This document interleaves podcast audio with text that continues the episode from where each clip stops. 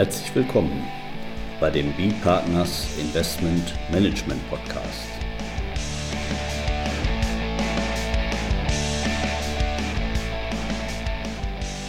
Immer wieder Mittwochs, kurzer Wochenrückblick, was in unserer Beratungspraxis besonders interessant war. Unser Thema heute: Luxemburger SICAF, Form für Fonds im Luxemburger Gesellschaftsrecht mit Harald Kuhn, Partner bei B-Partners. Und Carsten Bödecker, ebenfalls Partner bei B-Partners. Ja, heute wollten wir uns mal die unterschiedlichen Rechtsformen angucken, die wir da so als Fondsvehikel haben. Vielleicht reden wir, stellen wir dem mal so ein paar Deutsche auch gegenüber. Heute, heute mal ein bisschen freihändig. Wollen wir mal gucken, wollen mal gucken, was rauskommt. Ja, SICAF in Luxemburg. Welche Gesellschaftsformen haben wir denn da im Angebot. Wir haben die Form im Angebot, die der Luxemburger Gesetzgeber äh, insoweit erlaubt. Das heißt, äh, die SICAF an sich ist ja erst einmal nichts weiter als die, die investmentrechtliche Form, die äh, Investmentgesellschaft mit variablem Kapital.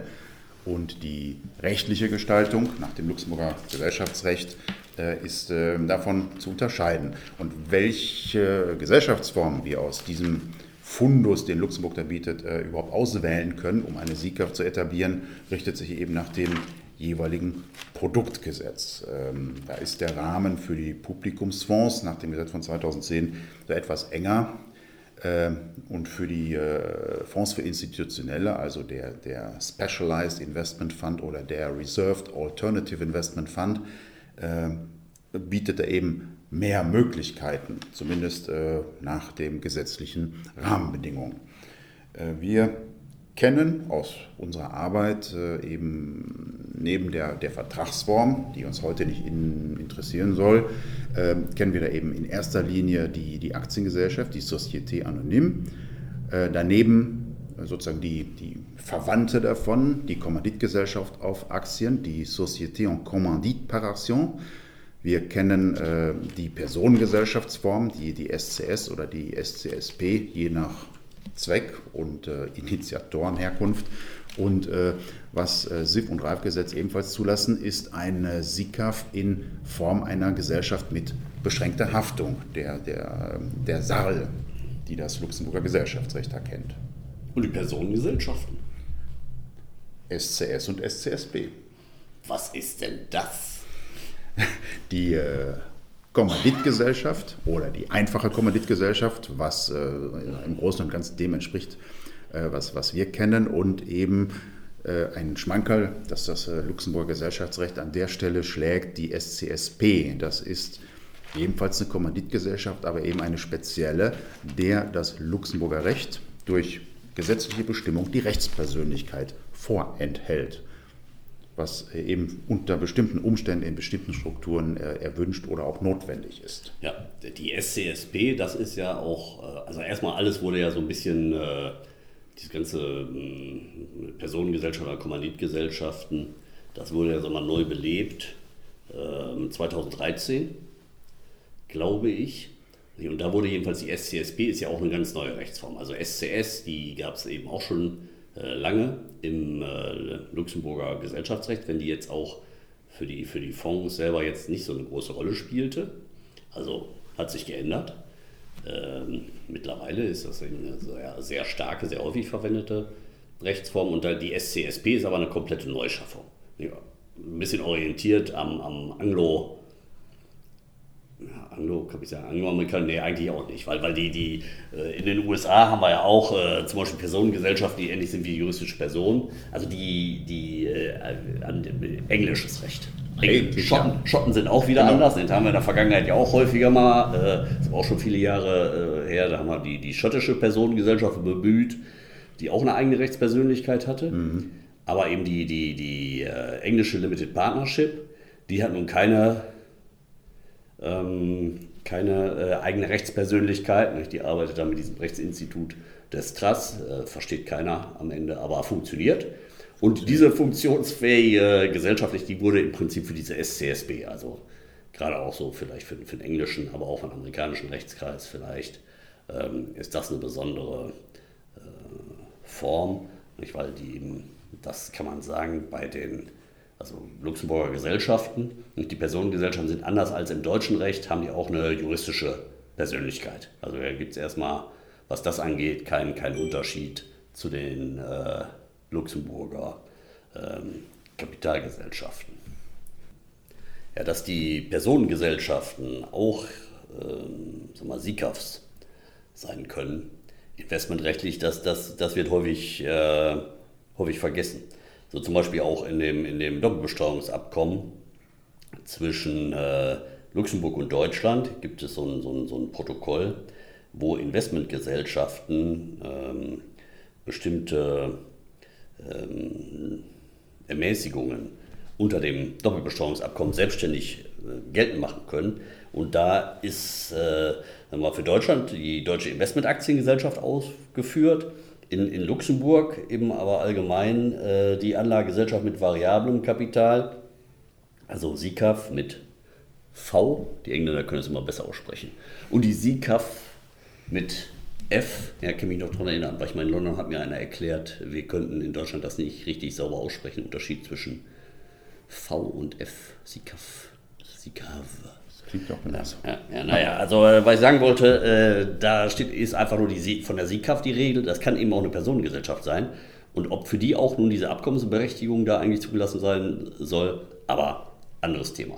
Also zurück zu den SICAF ganz allgemein in Luxemburg. Ja, jetzt haben wir sie mal alle aufgezählt.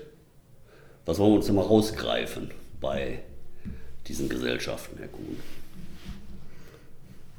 Die Fungibilität, die Handelbarkeit.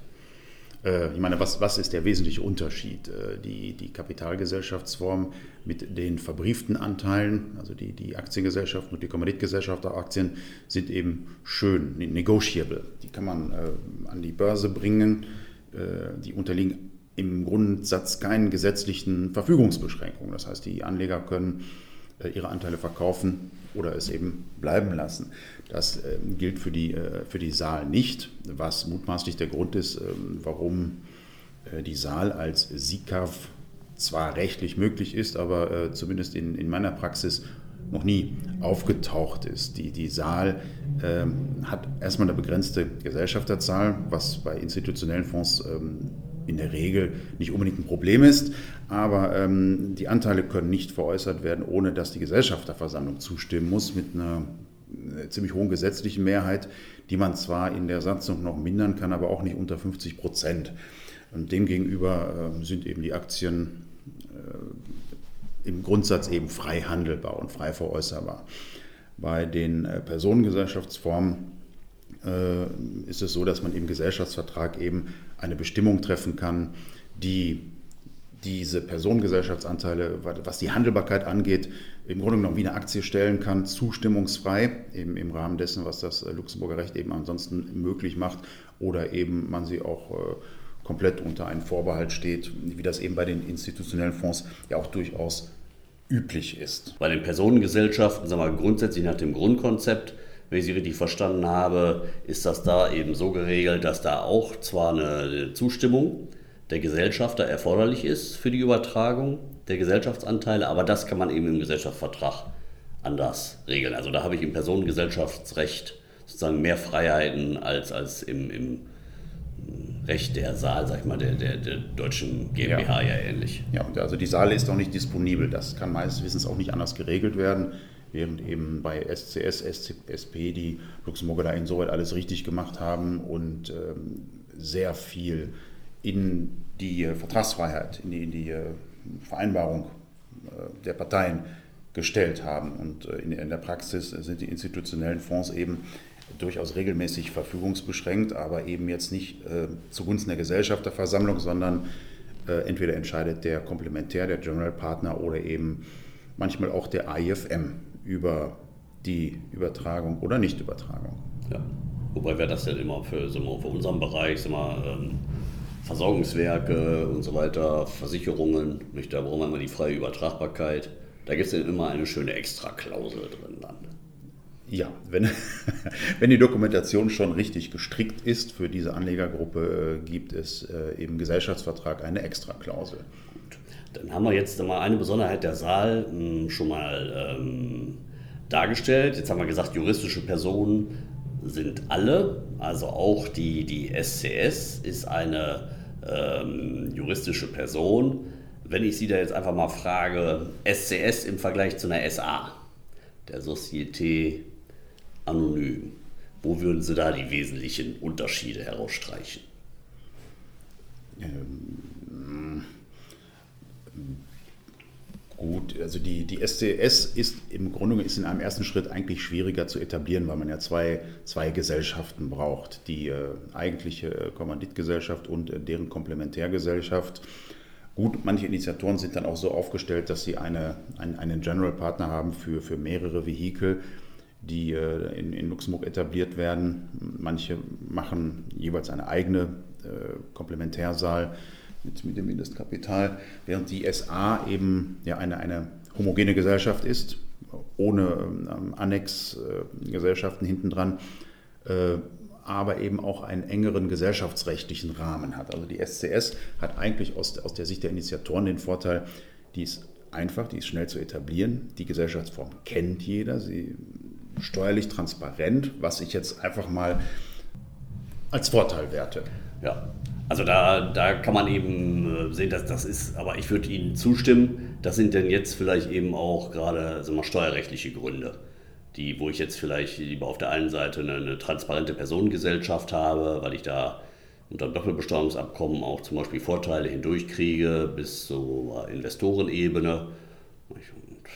Auf der anderen Seite kann eine Kapitalgesellschaft eben auch manchmal sinnvoll sein, kommt ein bisschen drauf an, auf die Anlageklassen, aber da würde ich tatsächlich sagen, das ist das ist steuerlich getrieben. Was man aber auch sagen muss, und vielleicht kommen wir von da dann auch zu der anderen Kapitalgesellschaft nochmal, der, der äh, Kommanditgesellschaft auf Aktien, der Luxemburger. Man hat natürlich auch, und ich glaube deswegen ist das dann auch mal recht beliebt, was bei den, bei den Fondssponsoren, äh, über den Komplementär. Nicht? Da hat man auch nochmal eine starke, eine sehr starke Stellung. Auf jeden Fall, ja, ja. Äh, Im Grunde genommen ist das eben auch einer der Benefits. Aus Initiatorensicht ist es natürlich schön, wenn man äh, über die Stellung des, des General Partner, des Komplementärs, äh, sein, sein Fondsvehikel steuern kann. Ähm, auch wenn ein externer AIFM bestellt ist.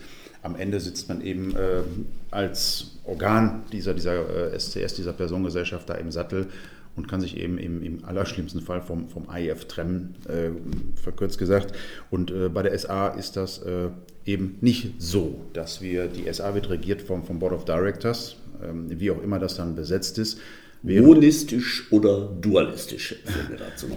das ist Luxemburger Recht, nennt das eine Board of Director und das andere äh, Management Board, wenn ich das richtig im Kopf habe. Das ist jetzt natürlich jetzt der englische Name. Ne? Ja, ich habe glaube, Deutsch ich sagen Verwaltungsrat.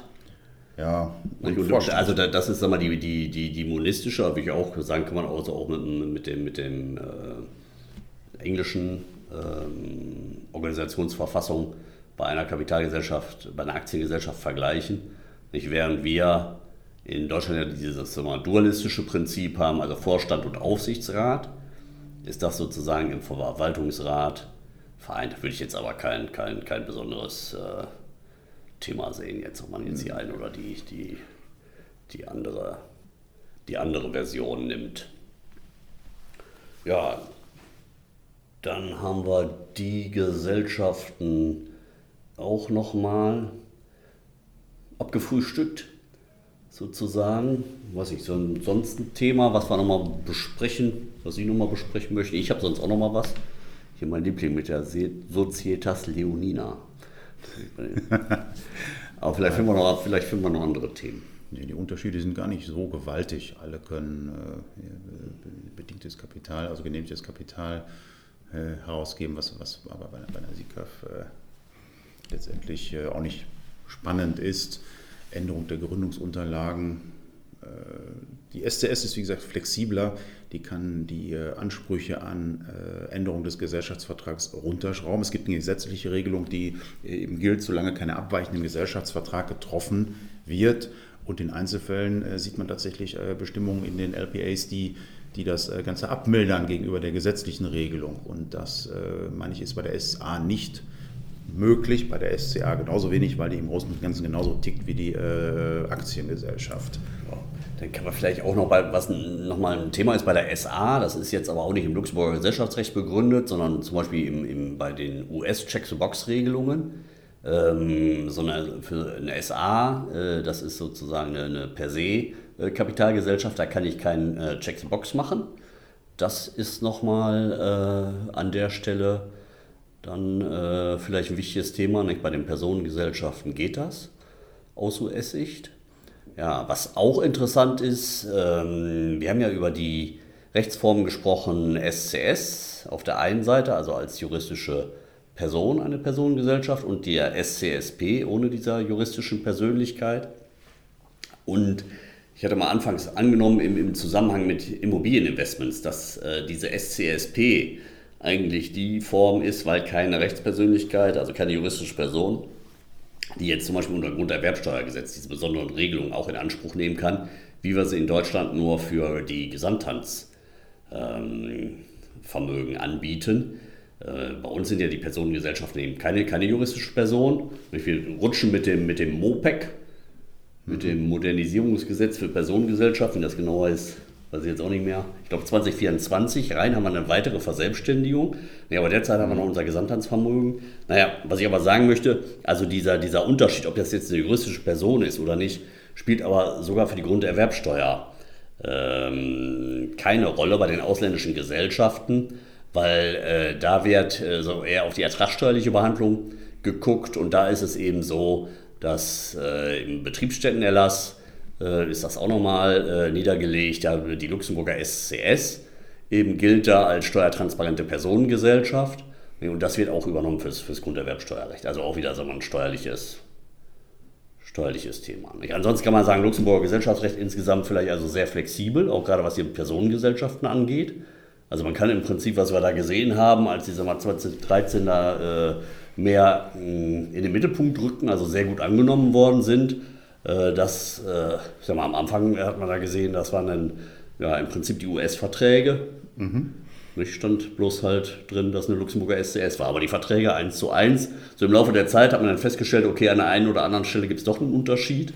Aber, also, aber insgesamt muss man sagen, also sehr flexibel, ne? lässt sich, lässt ja. sich ähm, gut mitarbeiten. Also die, die Erfahrung hier seit, seit äh, dieses neue Personengesellschaftsrecht in Kraft getreten ist, 2013 zusammen mit der Umsetzung der IFM-Richtlinie, lässt man, kann man schon sagen, da hat Luxemburg schon alles richtig gemacht. Äh, und die, die ursprünglichen Verträge, die man eben damals gesehen hat, die äh, letztendlich äh, angloamerikanische Verträge waren, das hat ja manchmal auch seltsame Blüten getrieben, was die, die Aufteilung der, der, Einlagen in, in Advanced Contribution und Capital Contribution betrifft. Auch das hat sich jetzt mittlerweile gelegt, aber nichtsdestotrotz alles richtig gemacht, es funktioniert und ähm, diese Gesellschaftsform ist ja auch sehr erfolgreich. Ja. Prima.